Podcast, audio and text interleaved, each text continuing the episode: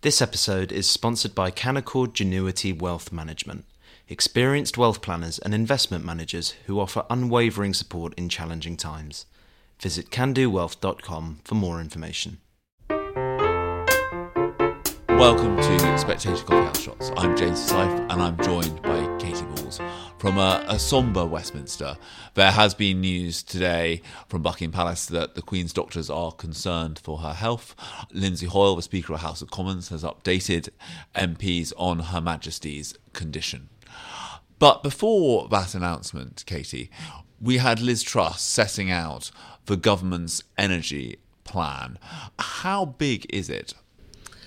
Well, it's big, but we don't have the exact sums because they didn't actually announce how much this was going to cost. The suggestion is we'll have the figures in terms of how many billion is going towards this. You know, some of the reports saying this could be over 100 billion, 150 billion. We don't have that. But when there is a budget later down the line, we expect to be given the figures.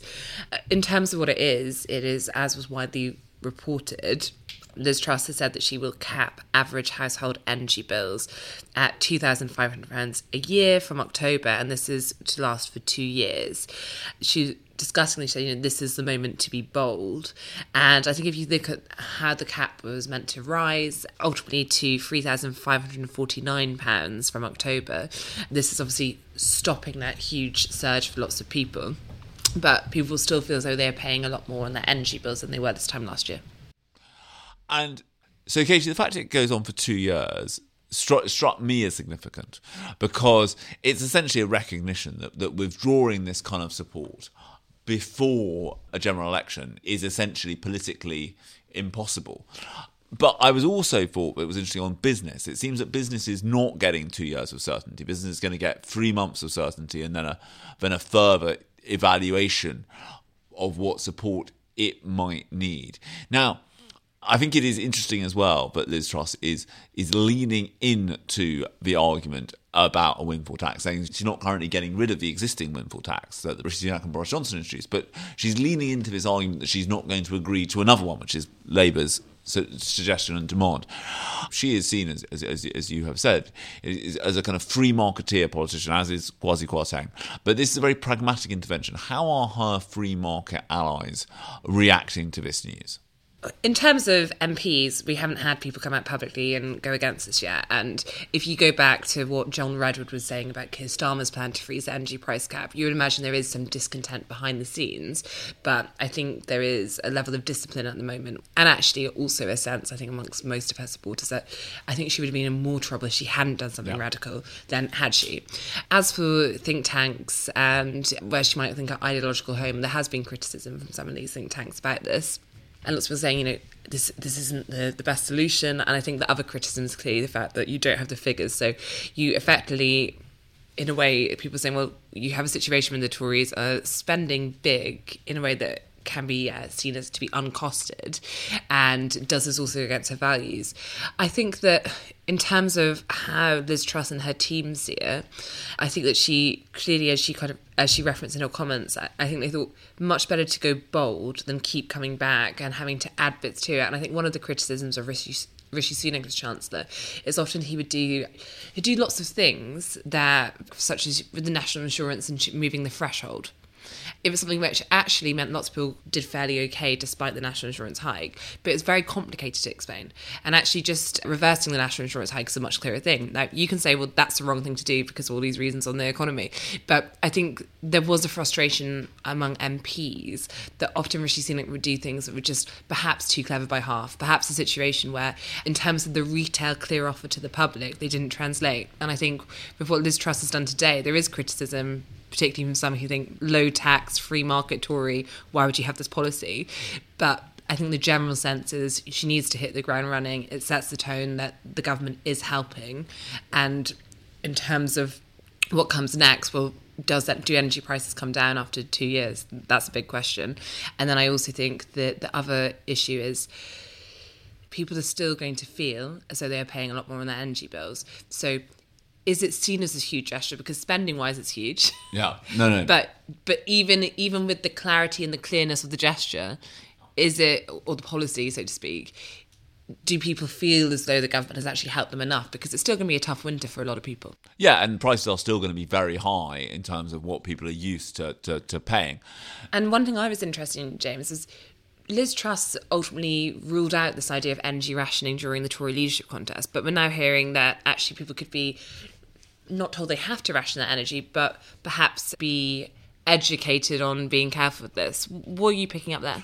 I think that is because this cap removes the price mechanism to an extent, which basically removing the motivation for people to to save, to, to not use energy. And I think that that is one of the, the, the worries about whether that would be enough supply. Two, two things I want to say quickly.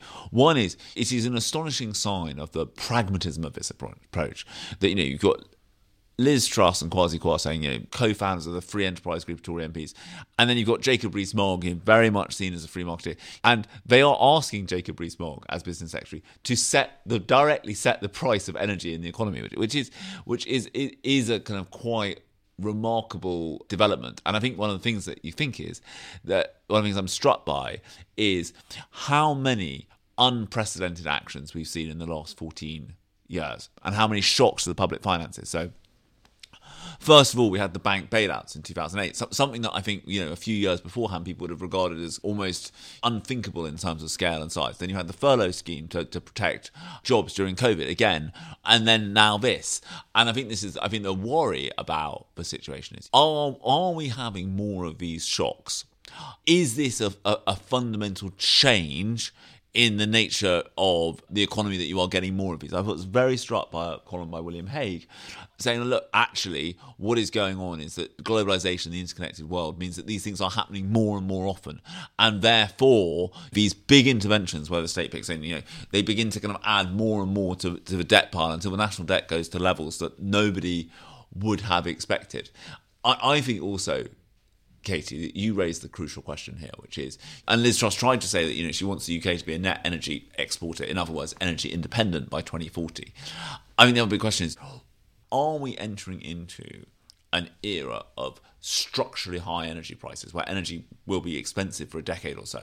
I mean, there's a very interesting split here, which is energy experts think that may well be the case. They point to a lack of investment in recent years, exacerbated by COVID, and that basically there hasn't been enough investment in either renewables or fossil fuels. While as economists argue, well, with the price so high, all these kind of marginal fields will come online, and, and that will change the dynamics of the energy market. But I think what is remarkable is that we're now in a situation where the taxpayer essentially, how much this scheme costs massively depends on where energy prices are over the next two years. One of the most striking things about this is you talked about how the lack of numbers, but I think what's one of the striking things is you know, it is very hard to work out how much this scheme will cost because we don't know. Nobody knows right now. One can make an, an, an estimate, but it is no more than that given how volatile this market is. No one knows what the difference is between the wholesale price of energy and this two and a half thousand pound cap. But James, I think ultimately we saw in the chamber how the fact that Liz Truss was interrupted during this, that there is bigger news today, and what is going to be dominating the news agenda relates to the Queen. And now I think Westminster, like the rest of the country, is just waiting. Waiting and hoping. Thank you so much, Katy, and thank you for listening.